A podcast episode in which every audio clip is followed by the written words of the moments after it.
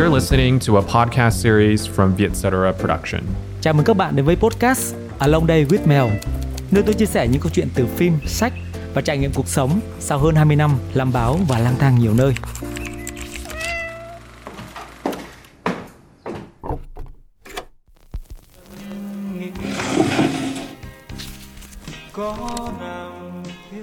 Chủ đề của ngày hôm nay tôi muốn bàn tới là tình yêu qua một cuốn sách bàn về yêu và hai câu chuyện tình lãng mạn mang tính biểu tượng của hai cặp ngôi sao thời đại vàng của Hollywood. Những câu chuyện tình lãng mạn và đẹp đến nỗi tôi phải vay mượn câu hát trong ca khúc Mộng dưới hoa để diễn tả nó. Ta gặp nhau yêu chẳng hạn kỳ Ta gặp nhau yêu chẳng hạn kỳ. Tình yêu, một chủ đề quá cũ, nhưng tại sao chúng ta vẫn mắc những sai lầm? Như thường khi yêu, phải chăng là chúng ta thiếu cái gọi là nghệ thuật yêu? Tác giả, nhà phân tâm học nổi tiếng người Đức eric Fromm, ông lý giải như sau. Yêu phải chăng là một nghệ thuật? Nếu đúng thế, nó đòi hỏi sự hiểu biết và nỗ lực. Hay yêu là một cảm giác dễ chịu và việc thể nghiệm tình yêu là một vấn đề cơ duyên, là cái mà người ta gọi là ngã vào, falling nếu hữu duyên. Không phải mọi người nghĩ rằng tình yêu không quan trọng, họ khao khát tình yêu. Họ xem bao nhiêu bộ phim về những chuyện tình hạnh phúc lẫn bất hạnh. Họ nghe hàng trăm bài hát nhạt nhẽo về tình yêu, nhưng hiếm ai nghĩ cần phải học một điều gì đó về tình yêu. Từ tiền đề này, Eric Fromm đã viết nên một cuốn sách hay nhất và bán chạy nhất về tình yêu dưới góc độ tâm lý học và phân tâm học. Nghệ thuật yêu được xuất bản lần đầu tiên vào năm 1956. Fromm viết tác phẩm này vào cuối năm 1955 và đầu năm 1956 khi cuốn sách Xã hội tỉnh táo rất thành công trước đó cũng không được hoàn thành. Rất nhiều ý tưởng của Fromm được triển khai trong cuốn nghệ thuật yêu cũng có thể được tìm thấy trong những tác phẩm trước đó của ông. Và ở thời bấy giờ, cuốn sách đã gây ra một ấn tượng rất đặc biệt với rất nhiều người. Fromm lần đầu tiên tìm được năng tính của yêu thương và tự do từ một mối quan hệ trong trẻo và không bị quyết định bởi những mặc cảm. Sau những lời tạm biệt vô thức với Henry, người tình trước, và tình yêu nở hoa đối với Anis, người tình bể lâu nhất của ông. Chỉ lúc đó, những thực hành và năng tính yêu thương của ông mới thống nhất với những lý thuyết tình yêu của ông trước đó. Và chỉ lúc đó, những gì ông viết trong nghệ thuật yêu mới có giá trị đối với riêng ông. Bất kể hòa hợp hay xung đột, niềm vui hay nỗi buồn, tất cả đều không quan trọng so với một điều cốt yếu nhất, rằng hai người trải nghiệm từ chính họ, từ cốt lõi hiện tồn của họ, rằng họ là một, trong đó mỗi người là chính họ, chứ không phải chạy trốn khỏi chính họ. Fromm được coi là tình nhân của sự sống và ông cũng có nhiều mối quan hệ lãng mạn trong đời mình nhờ thực hành tình yêu. Fromm đã đi sâu vào mô tả một cách chi tiết những lý thuyết của mình về tình yêu trong nghệ thuật yêu và ông còn phát triển lý thuyết ấy vượt xa hơn nữa trong suốt 27 năm yêu Anis. Từ thời gian những năm 1930, khi đã từ bỏ lý thuyết về bản năng của Freud, Fromm nhìn thấy nhiều vấn đề trung tâm trong hiện sinh của con người, không phải ở chỗ thỏa mãn nhu cầu bản năng của anh ta, mà chính xác là trong những mối quan hệ người của anh ta.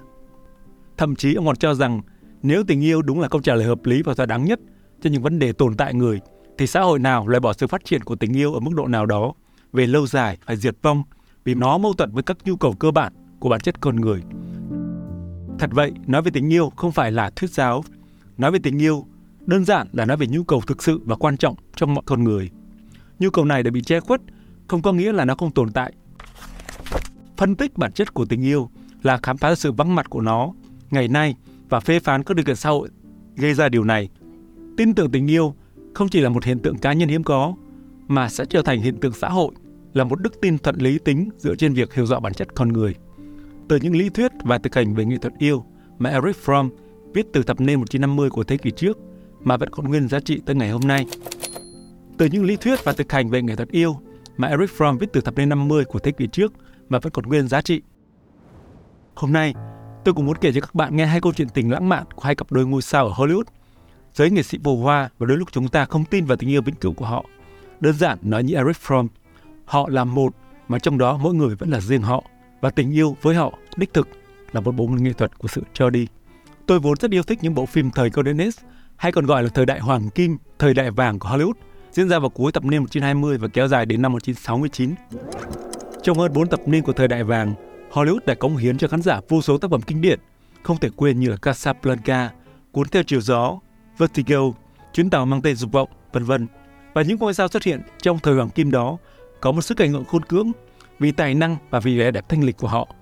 Sau gần một thế kỷ, tên tuổi của họ vẫn được bảo chứng mỗi khi bạn chọn một bộ phim cũ để thưởng thức. Trong một buổi tối mất ngủ vì lệch múi giờ sau một chuyến bay dài ngày từ Mỹ trở về, tôi chọn hai bộ phim kinh điển của thời Hoàng Kim để xem là To Have and To Have Not và The Big Sleep ra để xem lại. Đó là hai tác phẩm kinh điển của dòng phim noir hay còn là phim hình sự đen. Cả hai phim nói trên đều là phim đen trắng, đều của ông đạo diễn bậc thầy là Howard House.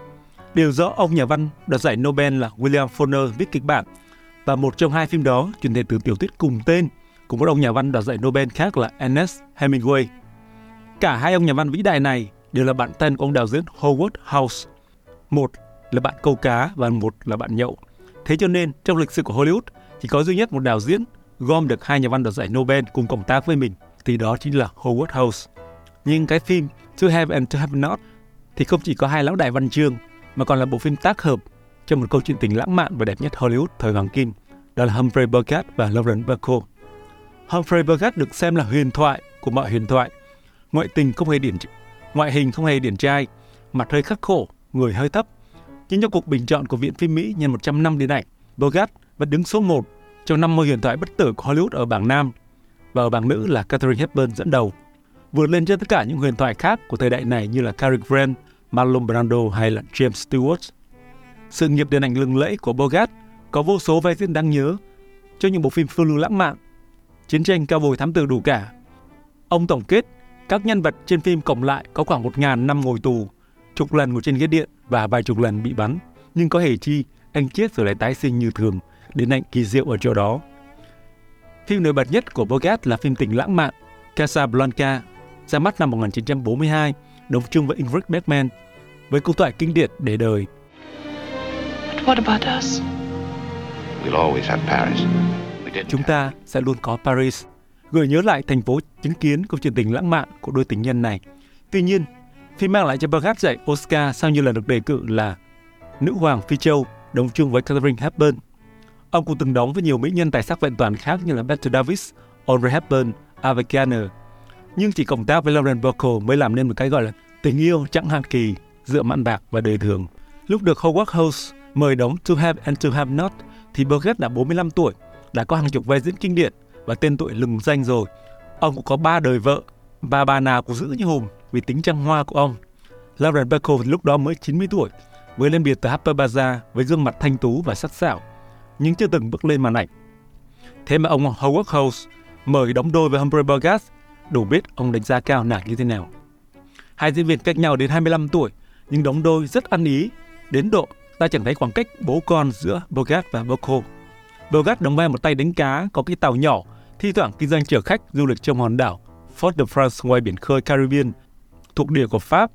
Nhưng thời đó Pháp đang thua Đức trong giai đoạn đầu của Thế chiến II, nên nghiễm nhiên hòn đảo này do Đức kiểm soát. Poco đóng vai một cô nàng Mỹ mắc kẹt lại hòn đảo này, sở hữu một nhan sắc mê hoặc, một giọng hơi khàn khàn như khói, hay còn gọi là husky voice, làm nên thương hiệu ngoài đời của Lauren. Maybe it happens this way. Maybe we really belong together, but after all, how little we know. lẫn tài móc túi điều nghệ của cô. Vóc dáng nàng mảnh khảnh nên chàng ngư dân gọi là slim, nhưng nó còn một nghĩa nữa là láo cá. Nhưng khi nào đặt nụ hôn lên môi chàng thì chàng hồn xưa phách tán, tìm cách đưa nàng trở về cố quốc và thoát khỏi hòn đảo trung chuyển đang trở thành trên địa chính trị này. To have and to have not có một cái tứ gợi nhớ đến Casablanca, nên nhiều tay phê bình sau này gọi đây là phim remake của phim kinh điển kia. Thế nhưng cho dù có mùi Casablanca, có vị của William Faulkner lẫn Ernest Hemingway, thì cái chất riêng và tài dựng phim và tạo không khí bí ẩn hỗn loạn thế cuộc của Howard House vẫn không lẫn đi đâu được. Thế cho nên sau đó, nó vẫn trở thành một tác phẩm kinh điển và phong cách của đạo diễn này ảnh hưởng đến rất nhiều tên tuổi lớn như là Jean-Luc Godard, Martin Scorsese và Quentin Tarantino.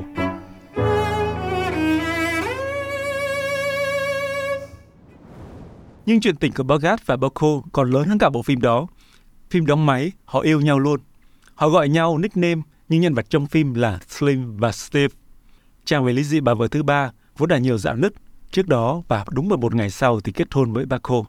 Ông Howard Hawks bèn kéo cả hai vô bộ phim mới là The Big Sleep, một phim noir nặc mùi phá án.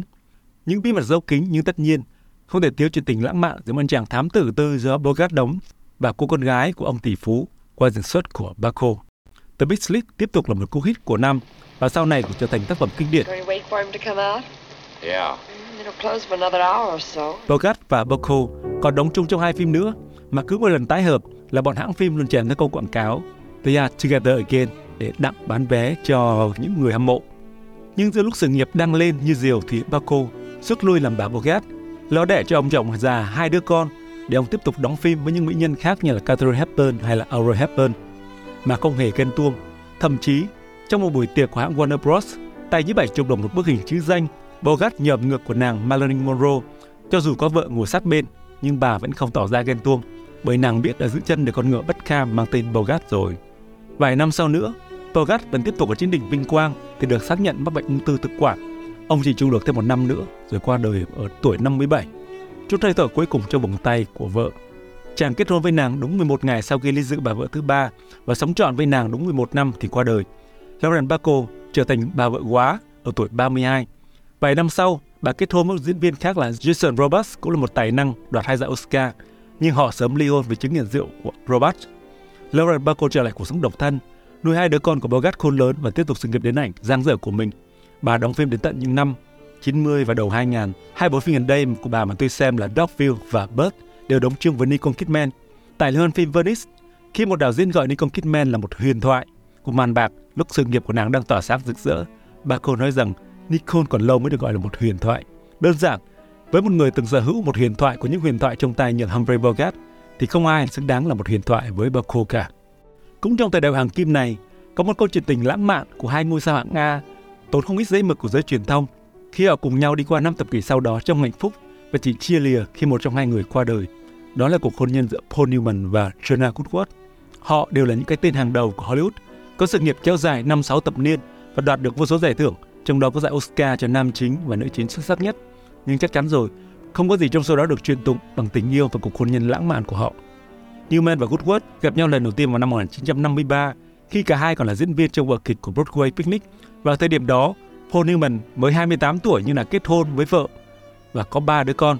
Còn Goodwood mới 23 tuổi lập tức bị mê hoặc bởi gã trai, có gương mặt điển trai và tài năng đang chói sáng. Cả hai bắt đầu mối tình sóng gió và thậm chí còn bị chỉ trích bởi báo chí. Mãi tới năm 1958, Honeyman mới quyết định lý dị vợ cũ và nhanh chóng kết hôn với Woodward, thời điểm cả hai đều đang ở trên đỉnh vinh quang của sự nghiệp. Năm đó, khi Woodward giành chiến thắng với giải nữ diễn viên chính xuất sắc nhất, Paul Newman ở bên cạnh để khích lệ và trêu chọc vợ bằng một chiếc tượng vàng Oscar giả với cây đầu tượng bị nghẹo sang một bên. Phải ba thập niên sau đó, Paul Newman mới chiến thắng giải nam chính xuất sắc nhất trong một bộ phim cờ bạc đóng chung với Tom Cruise.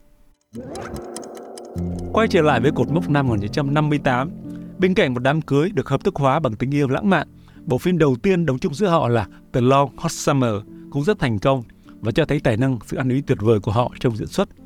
Bộ phim lãng mạn này lấy bối cảnh miền Nam nước Mỹ ở thập niên 50 và được truyền thể từ một số tác phẩm của nhà văn đoạt giải Nobel là William Faulkner, trong đó có truyện ngắn Pan Burning. Sau này cũng được Haruki Murakami lấy cảm hứng để viết truyện ngắn và cũng được truyền thể thành phim rất thành công là Burning, đốt nhà kho. Quay trở lại bộ phim The Long Hot Summer, câu chuyện tình lãng mạn từ hai nhân vật chính do Paul Newman và Jonah Goodward đóng đã làm nên những thước phim cực kỳ hài hước, lãng mạn về một cặp đôi ghét của nào trời trao của đó. Diễn xuất của Paul Newman trong vai nam chính đã mang lại cho ông danh tiếng toàn cầu cũng như giải nam diễn viên chính xuất sắc nhất tại liên hoan phim Cannes năm đó. Họ kết hôn ngay trong quá trình sản xuất của bộ phim này. Đó là sự khởi đầu tuyệt đẹp cả về sự nghiệp lẫn hạnh phúc riêng tư của cả hai. Họ có tất cả, tài năng đang tỏa sáng, nhan sắc đang rực rỡ và một tình yêu cháy bỏng giữa cả hai. Trong cuốn hồi ký sau này, Poneman nói rằng người vợ của ông đã biến ông trở thành một quái vật tình dục và cả hai cùng tận hưởng những giây phút mặn nồng nhất của Ian. Cho dù được xem là sex symbol, biểu tượng tình dục, Poneman vẫn không hề hình dung ra mình hấp dẫn giới tính như thế nào cho đến khi ông gặp được Jonah Woodward. Ông viết rằng Jonah đã tái sinh ra một sinh vật tình dục. Chúng tôi đã để lại dấu vết Ian khắp nơi, từ các khách sạn hàng sang, công viên công cộng và cả những bãi đổ xe. Thậm chí, trong căn nhà sang trọng họ ở Beverly Hills, Joanna đã giữ riêng một căn phòng trở thành một phòng ngủ lớn với chiếc giường khổng lồ và họ gọi đó là túp lều Ái ân.